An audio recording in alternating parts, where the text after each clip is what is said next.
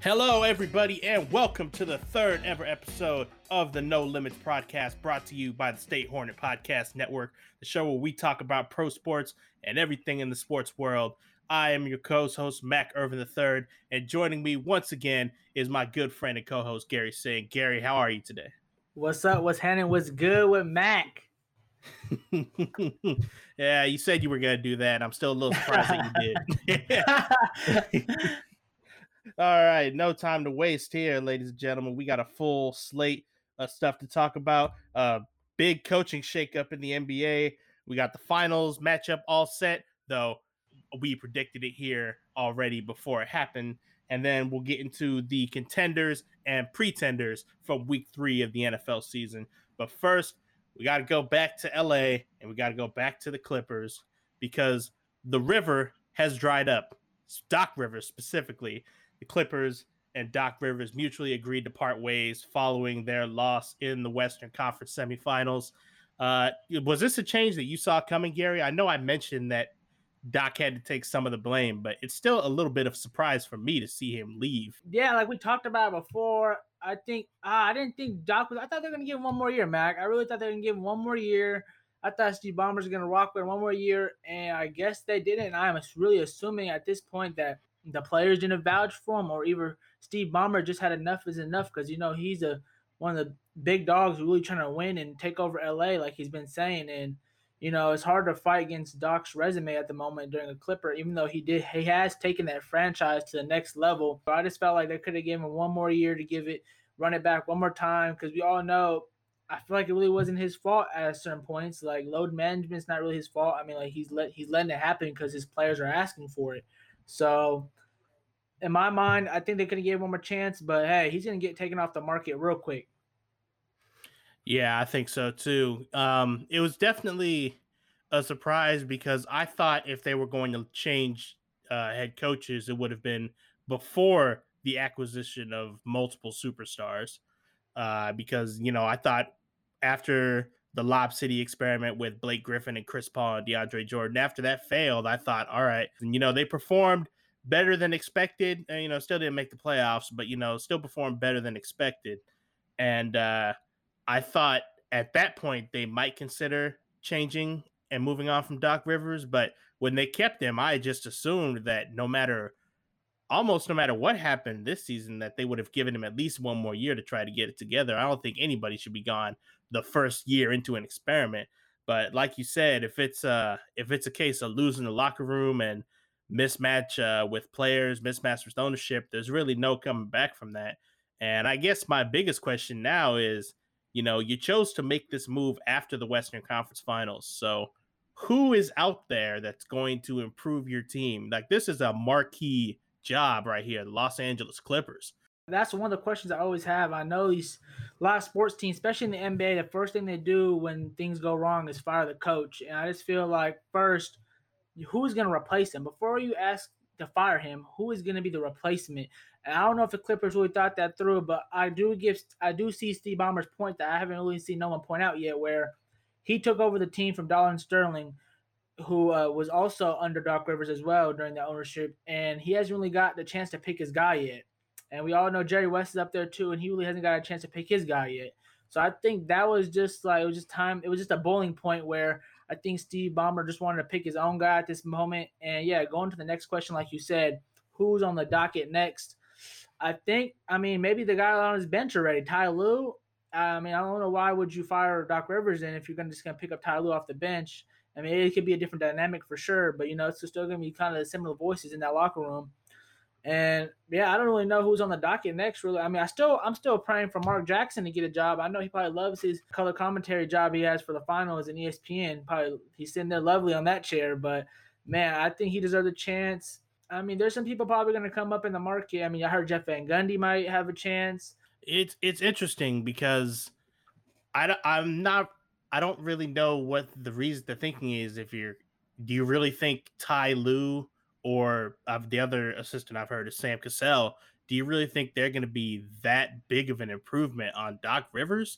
I mean, they were already on the coaching staff this year, so you think they might have had a little bit more impact. But again, we don't know what goes on in the locker room. You know, we're just speculating and trying to put the pieces together. Ty Lue still had an interview with the Philadelphia 76ers. Maybe their thinking is they want to lock him up before he leaves to try to get another job. Now, we've seen this in the NFL before with the Tampa Bay Buccaneers. They fired Lovie Smith because they were so sure that Dirk Cutter was going to be a way better head coach, and they wanted to lock him up.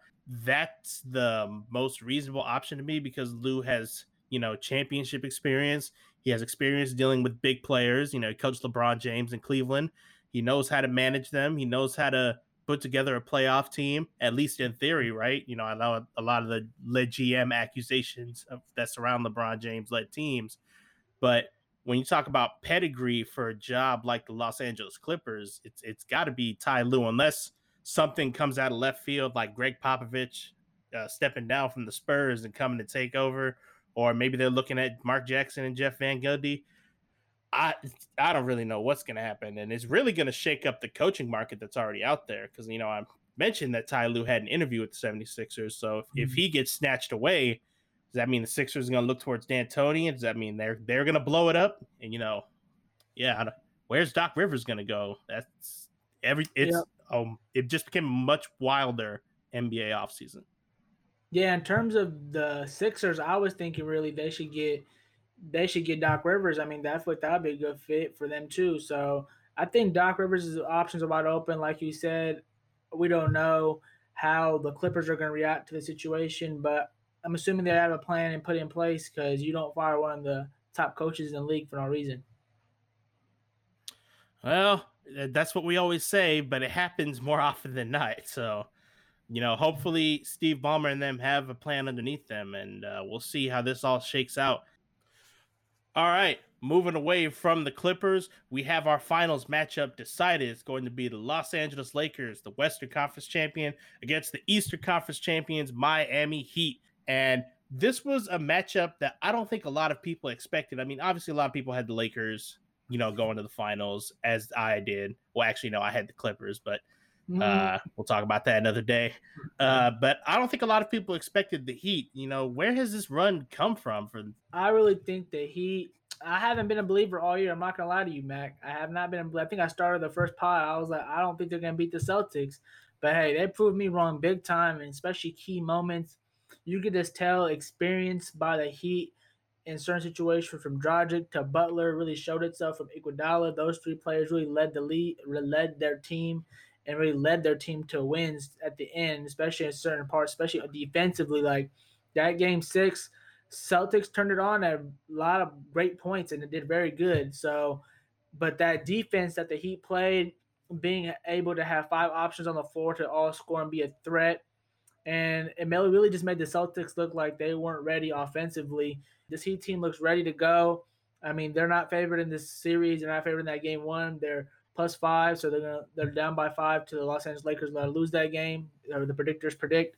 So let's see what the Lakers can do. But I think it'll be a good series, but I already got the Lakers winning in 5. I think the Heat have kind of embraced this underdog role. I know the real moment I picked them up was, you know, I knew they had Jimmy Butler, and I knew they had Dragic, and I knew they had Hero. I figured they were going to be a decent team in the East. When they got Iguodala at the deadline, I thought, you know, maybe this could be a move that puts them into, like, maybe Eastern Conference Finals contention. But I still didn't really expect them to go on and win the Eastern Conference Finals. So this is a hell of a run from them, and if everything clicks, if they manage to keep everybody for the next couple of years, they could be, you know, perennial championship threats. Obviously, we'll have to see what goes on in Brooklyn, too, with KD and Kyrie. But, yeah, I mean, it's still an opportunity to make it into the NBA Finals. You know, anything could happen. We thought LeBron was going to win in 2011 when he was on the Heat against the Mavericks, and the Mavericks pulled off the upset there. So I wouldn't discount the Heat just yet. I don't think it's going to be that big of a trouncing, as you say. I don't think it'll be 5 games. I think it'll be 6 or 7.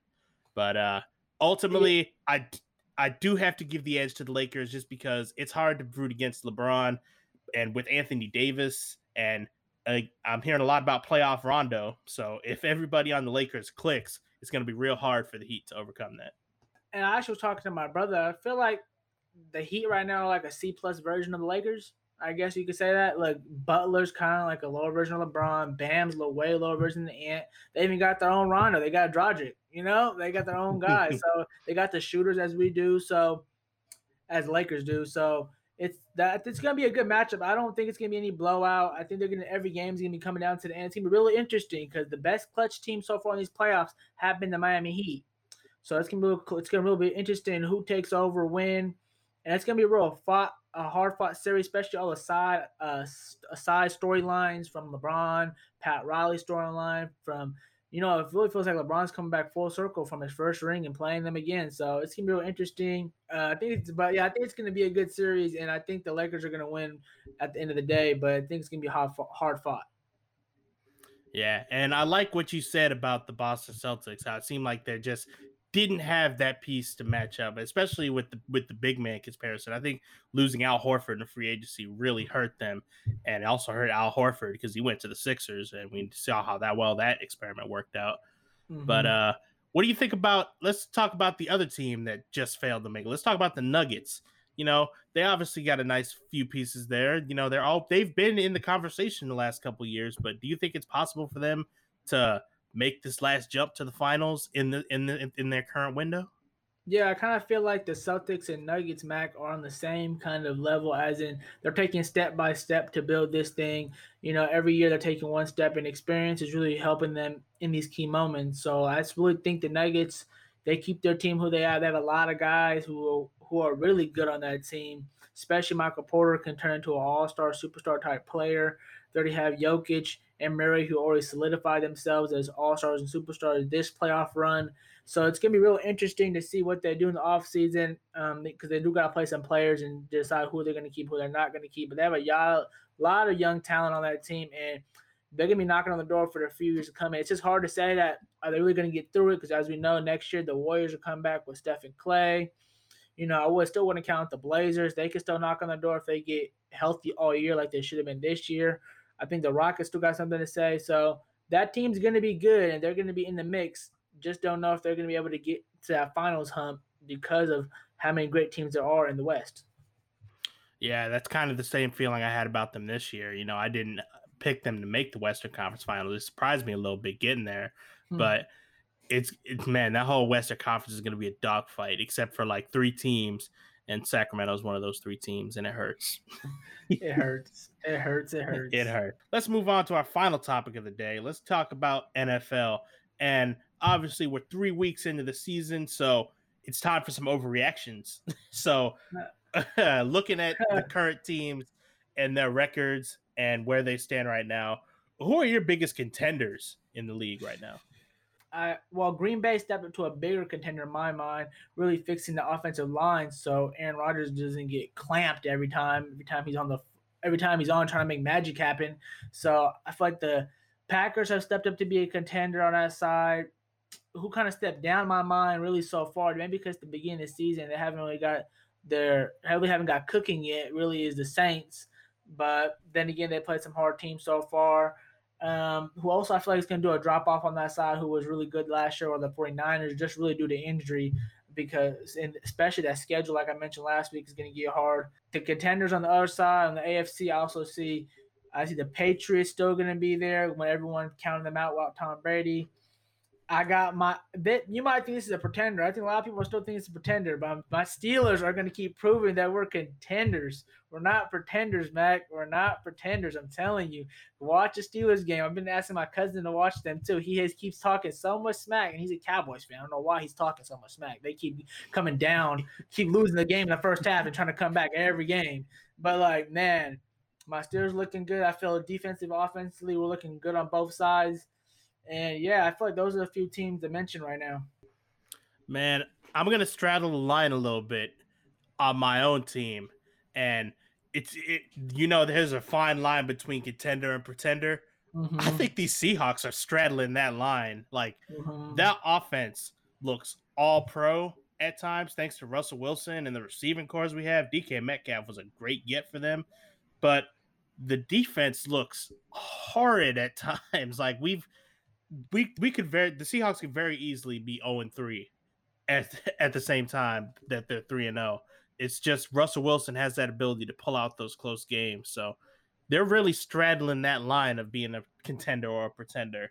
I haven't quite made up my mind on your Steelers yet, so I have to see them in a couple more games before I make my decision on them. The Tennessee Titans are a real confusing team to me, too, because you look at some of the stats in the games that they've played, they look great, but it's still hard for me to buy into that. Ryan Tannehill, is he going to have that Carson Wentz type all-pro season like he did last year and then fall off the next year? Or is he going to be able to maintain that? I don't know. I've always had faith in Derrick Henry, though, so that's pretty big. It's a pretty big check mark for contenders, in my opinion. As far as, you know, real pretenders, I am still not sold on the Packers, and I will die on this hill. I'm still not sold on the Green Bay Packers because I watched them last year. I watched them get to a 13-3 record, and I watched them lay over and die in the NFC Championship game. So before I will not jump on the bandwagon and say that the Green Bay Packers are one of the best teams in the NFC yet. Yeah, Mac, I agree. I felt the same way last year. I went to that game when they got slaughtered by the Niners, and my God, before the playoff game, the regular season game. And I'm telling you, there's something a little different about this team. I think they got some of the situations handled. I mean, Aaron Rodgers still making his magic, don't have any big times, first-round picks or nothing like that, but he's still doing damage. Their defense is looking good. I think they're really protecting him this year, so I don't know. I think you might be right. That Seahawks, I feel like they're the same thing like you said like last year. I feel like they're still there. That Russell Wilson, just everything to them, like literally everything. He does everything. He's probably like, how many close games I got to win for you guys to keep this team above water? But, man, he makes it look real easy. Like you said, the Titans, oh, yeah, that's kind of hard one for me to pick, too. I don't know. Just Derrick Henry's really good. Like you said, I don't really trust Tannehill, but then again, he is putting up some monster stats, 321 passing yards this weekend. The Vikings have fell off the cliff. I don't even want to talk about ATL. Atlanta, what is wrong? What is wrong, Atlanta? I don't know what's wrong. Dropped another lead. Man, that's a heartbreaker. And like you said, man, I was hoping Philadelphia would do something this year. It's looking like this Cowboys going to make the playoffs, man.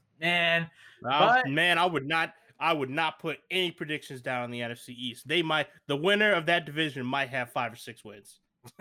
With the way they're going right now, that might be true, but the thing about this year, the NFL, they have the extra play, have an extra seed, so the Cowboys gonna sneak in somehow and lose again somehow. But that's why my note, man. Yeah, I don't know what you think about the Chargers. The Chargers are so confusing because they don't have their starting quarterback right now. Like, I know everybody fell in love with Justin Herbert after the Chiefs game.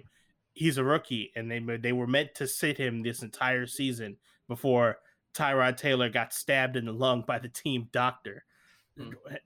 Why do they keep doing my man Tyrod dirty like that? But it's confusing with them. I think this is a must-perform year for them because I think Anthony Lynn's on that hot seat a little bit, especially if he's sticking to his guns. He's like, Justin Herbert is not our starter. Tyrod is our starter when he gets healthy. So he's not getting a lot of karma in the fans' eyes, and I think they really need to step it up this year because they risk falling behind both the Broncos and the Raiders if both of those teams keep up their performances. I know the Raiders were looking good until they lost to the Patriots this week. The Broncos have taken a step back since they lost Drew Lock. It's going to be hard to pick a second-place team coming out of that AFC West. I'll tell you one game that I learned absolutely nothing about. It was the Bills-Rams game because the Bills gave up a 25-point lead in the second half and still won the game. So does that mean they're fraudulent, or does that mean the Rams are fraudulent? I think it's a little of both. I think they're both semi-fraudulent. I think Bills is really good this year. I think they got some noise to make. A lot of teams are good this year, and they're just really – it's just going to come down to end. Like, you're seeing a lot of comebacks, too. I think that's playing a factor with no crowd. You're more easy to come back, more or less pressure to come back. So, yeah, all these teams that we just talked about, especially them Bucks, man, okay, that defense is looking good for Tommy. Looking real good for Tommy out there. I'm still hesitant to buy into that. The Cowboys were not buying into that. Yeah, exactly. So a lot of teams are still, you can see the identity, but you know, like you said, do you really want to believe in the identity just yet? I don't know. Yeah. We'll see. Only team that I really think that is real good, man, I don't need to say them. KC. They're going back to back, Mac. I'm going on record right. They're going back to back. They're just looking too good. They bought the If I had my way, they would not go back to back. Nah, well, obviously, I don't want my Steelers to have a chance, but I'm a realistic person here. KC last night showed the Ravens they cannot play from behind, and that's the same issue from last year. And Lamar is great and so fun to watch, but he's gonna have to figure out a way to be slightly better in those moments when they're down, because they're 0-5 when they're down, and they beat up on all the bad teams, and they beat up on all the teams when they're ahead. So they're gonna have to really show up when it counts, and I really hope they do, because I want to see some interest. I want to see that matchup, Lamar versus Patrick, in the playoffs. I want that to be the next rivalry, like Peyton and Brady were in the AFC. So hopefully they can make that happen, and hopefully Lamar can hold his side of the deal, because they're 0-3 so far in that matchup the last 3 years. And you could tell by Harbaugh's face last night that they know they're not good as that team yet, and they keep giving that team more confidence on the way they're beating them. So they're going to have to really step up and really figure some things out, because they got too much talent to waste out there. Something that's interesting to note from this week, as we learned today, 3 Titans players tested positive for COVID-19. So this is going to be a test not only for Tennessee, who's out of their team facilities until Saturday, which is really important when you think about practices and the fact that they're still trying to play this game on Sunday. But it's also going to be a test for the NFL. They had the biggest lead up to their season, having the knowledge that they were going to have to deal with COVID-19 at some point. Now that it's here, now that you've had players that have had cases, how are you going to respond to it? Is it going to be a scrappy response like we saw in baseball, or are they actually going to have some kind of secondary plan in place? I doubt it, but we'll see. That's an interesting storyline to follow going into next week. Yeah, I think it was like we said, I think it was bound to happen that someone, the way that obviously they're playing, they're not really playing like in a bubble like the NBA is or nothing special like that. So, I think we're bound to see that happen.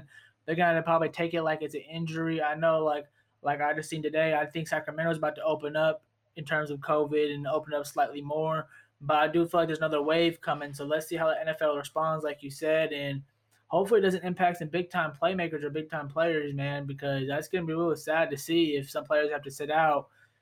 That's just going to be sad to see, because it's going to impact wins and losses, especially like we've seen.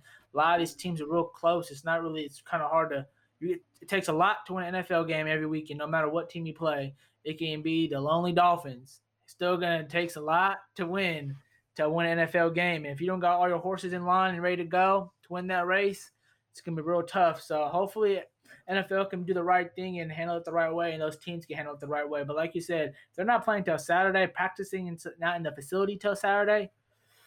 Man, oh man, that is tough pill to swallow if you're that team. Yeah, I think you said it perfectly. And on that note, I think our limit's been reached for today's episode.